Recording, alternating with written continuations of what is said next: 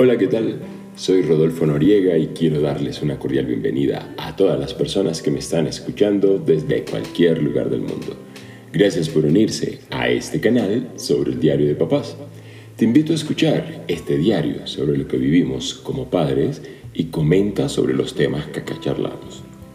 Antes de empezar, eh, quiero contarles que, bueno, la semana pasada no hubo capítulo, no estaba yo en la ciudad y estaba en unos asuntos personales y laborales que no me permitieron pues tener el tiempo para hacer el capítulo. Aunque son capítulos cortos, igual se necesita tiempo para poderlos eh, grabar y poderlos montar acá. Entonces espero eh, sigan teniéndome paciencia porque posiblemente en algunos momentos no podré tener la oportunidad de hacer la grabación del capítulo. Entonces empecemos y hablemos para el tema que estaba previsto para el día de hoy. ¿Sí? En algunos capítulos anteriores, de hecho, he hablado de, de, esa relación entre, entre uno como papá y, el hijo que uno tenga, ¿no? o la hija que tú puedas tener. Y esa conexión importante que uno va creando, ¿no? Y, y, el vínculo que se va haciendo a medida que van pasando los, que van pasando los años, ¿no? Sin embargo, pues a veces surgen desafíos que, que, a mí personalmente me llenan de desesperación. Y bueno, eh, entiendo que no solo a mí, eso sucede pues a, muchos papás. Imagínense eh, cómo podría estar uno de, abatido y, y, lleno de desesperación a causa de la rebeldía que, el, que tu hijo o que tu hija de cualquier edad pues comienza a manifestar. Es una situación angustiante y en realidad nadie puede hacer mucho por, ayudar, ¿no? Y aunque no pueden hacer mucho por ayudar, pues sí hacen otras cosas allí. El tema de hoy es la rebeldía, ¿sí? Y la rebeldía puede verse de muchas maneras. Eh, en la desobediencia, en actitudes desafiantes, ¿sí? retantes, o incluso comportamientos que uno no espera. ¿sí? Y, que retan y además desafían mucho esa autoridad paterna que uno puede tener. Pues algunas personas dirán o, pensarán que no se debe pensar en autoridad, pero eh, aquí realmente la anarquía no creo que sea la solución en un hogar, ¿sí? en una relación de padre-hijo e o, o, el padre con su hija. Creo que la anarquía, o, estoy casi que convencido de que la anarquía no es la solución. ¿sí? Y no hay que confundir en, el ser autoritario y de pronto agresivo con la autoridad que uno debe ejercer. Precisamente eh, eh, si el rol de papá es guiar y, realmente poner unos límites claros, no puede llevarse a la anarquía. ¿sí?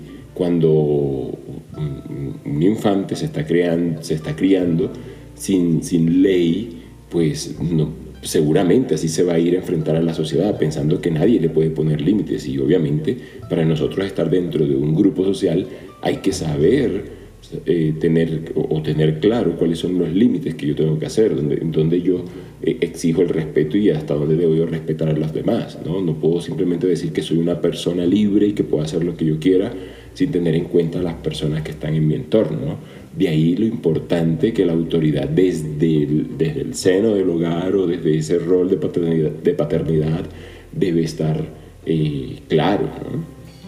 Entonces esta situación puede generar desesperación. Y cuando digo esta situación es cuando uno se encuentra con estos momentos de rebeldía que, que aunque no se note mucho, pues, y, y en otros sí se logra ver un poco esa desesperación, pues si hay una lucha por encontrar la manera de, de, mantener esa, esa, esa, conexión o ese vínculo con, con, el infante de tal suerte que eso no se convierta en, en, en, alguien que quiere imponer una autoridad y, el, y, la otra personita que la está desafiando, ¿no? No es nada sencillo y obviamente como papá se, se llega a una desesperación. Claro está que aquí yo hablo desde, desde, el punto de vista de tener en cuenta que uno debe crear esos lazos sin necesidad de llegar allá a la violencia. No es nada fácil y tampoco estoy diciendo ni patrocinando de que se deba llegar a la violencia ni estar amenazando, pero eh, hay situaciones bastante complejas. ¿no? Las personalidades que traen los niños realmente eh, ya vienen allí como que escritas en, esa, en, en, ese ser y las van manifestando. Y de ahí es donde uno como papá debe ir estableciendo esos límites, ¿no? Entonces, mientras como, como papá uno está lidiando con la desesperación que surge de la preocupación por el bienestar pues, de, de esa relación que uno quiere tener con, o que yo quiero tener con mi hijo, resulta que uno es señalado por la situación. Por esa situación que uno está viviendo termina siendo uno señalado.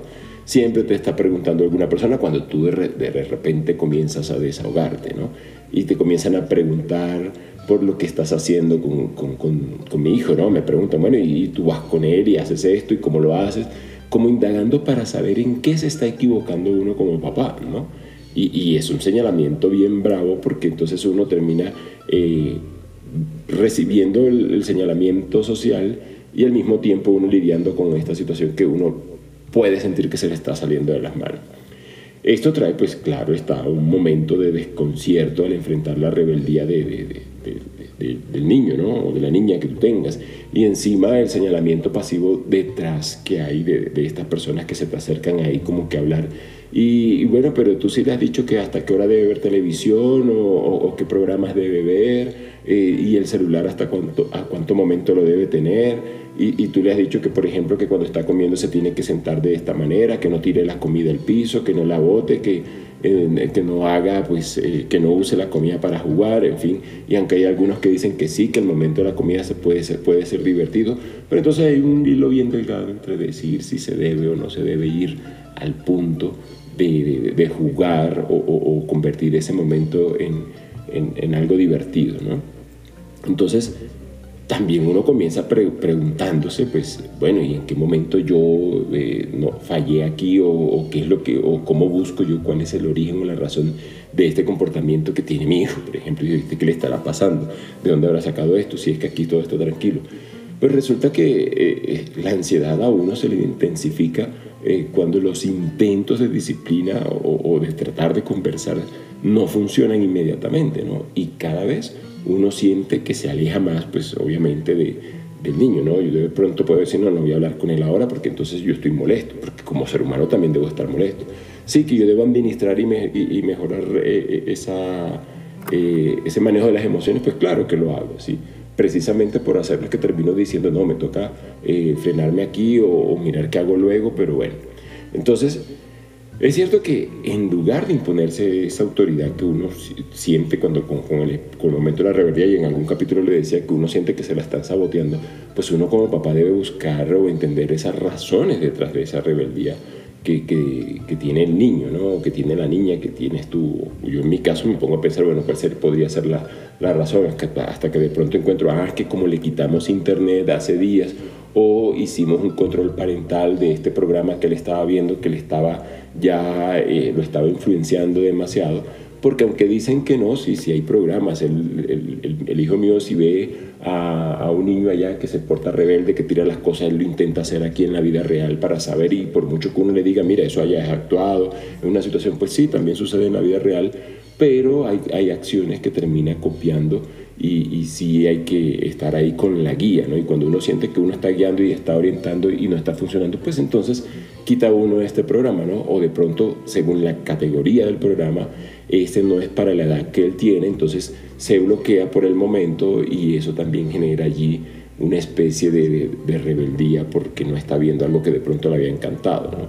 Entonces uno tiene que ir buscando como qué es lo que le estará pasando y para saber dónde puede encontrar el origen del asunto.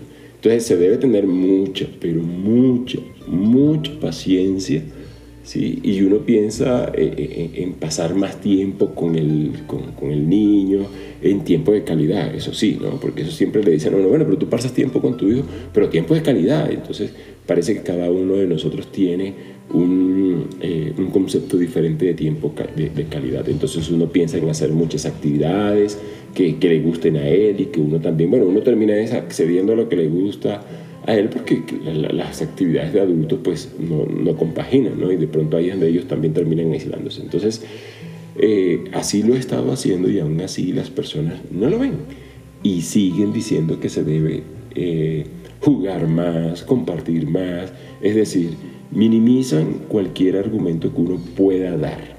porque parece que nada es suficiente, ¿no? Pero cuando uno está desde, desde la otra barrera, mirando y señalando y calificando, pues claro, como jurado uno afina muy bien eh, ese lápiz para comenzar a juzgar. Que, bueno, sí, uno también lo hace y uno también es, es juzgado, ¿no? Entonces, eh, no me refiero a que no se debería hacer nada y que solo se comprenda que uno es un ser humano, ¿no? Ah, pues sí, hay que entender que uno es un ser humano también, aunque uno tenga una responsabilidad grande, pero es claro que, compartir y jugar y comenzar a entender los estados de ánimo y gustos pues, de, mi hijo o en tu caso tu hija o tus hijos, eh, sería mucho mejor para llevar a cabo una, una relación pues más amena ¿no? y que se mitigue un poco la rebeldía, porque en algún momento se brotan los episodios de rebeldía. ¿no? Entonces, no es nada fácil mantener la constancia, la paciencia y la comprensión para manejar este aspecto. Y, como papá he tenido que aprender a establecer esos límites claros, ¿no? pero entendiendo a mi hijo, ¿no? en, la medida en lo que yo puedo entender, porque hay cosas que definitivamente no, no logro entender. Y desde algunos expertos pues, eh, dicen que la rebeldía puede ser una forma de expresar inseguridades, frustraciones, y uno como papá no capta de inmediato esa razón, ¿no? uno tendría que buscar y a veces uno ni siquiera se toma la tarea de, de, indagar, uno simplemente ante esa rebeldía, por la misma situación que uno haya tenido en el día o, por otras razones, del mundo en el que uno está, a veces uno también termina reaccionando con rebeldía, ¿no? Que, que, está bien, bueno, no sé, expertos dirán, no, eso no está bien, pero y, es que en ocasiones uno a veces no hace ese filtro, ¿no? Uno a veces no controla y termina pues realmente explotando. Y aunque entre más estemos en contacto con el mundo del niño o, o de la niña, pues eh, esto se, hace que uno tenga mayor comprensión de, la vida que ellos llevan, ¿no? Y se va ganando un poco la confianza que es importante, ¿no? Y, esto es un proceso constante que lleva tiempo, dedicación, paciencia, como decía, mucha paciencia, y a, a través de esa paciencia, pues, y la comprensión y las conversaciones que se puedan tener, uno se apoya y, bueno, puede ayudar a ir superando esa desesperación que le causa a uno esas rebeldías que uno encuentra de repente así, yo, bueno, en mi caso, en mi hijo, ¿no? Uno, bueno, y esta rebeldía de, de, ah, dónde surge, surge, ¿no? Y que a veces se cierra y que no quiere contar y decirle toca a uno como adivinar hasta que finalmente uno puede como encontrar o finalmente uno no encuentra cuál es el origen y termina uno pues llevándolo por el lado amable, como se dice por allí, y, y podría mejorar. Entonces, es un gusto tenerlos en este canal y gracias por escucharme y no dejes de comentar este diario personal. Y si tienes algún tema que me sugieras para exponer en este canal, con gusto lo haré. Soy Rodolfo Noriega, les hablo desde Bogotá, Colombia. Hasta el próximo capítulo. Acá está la voz de los papás.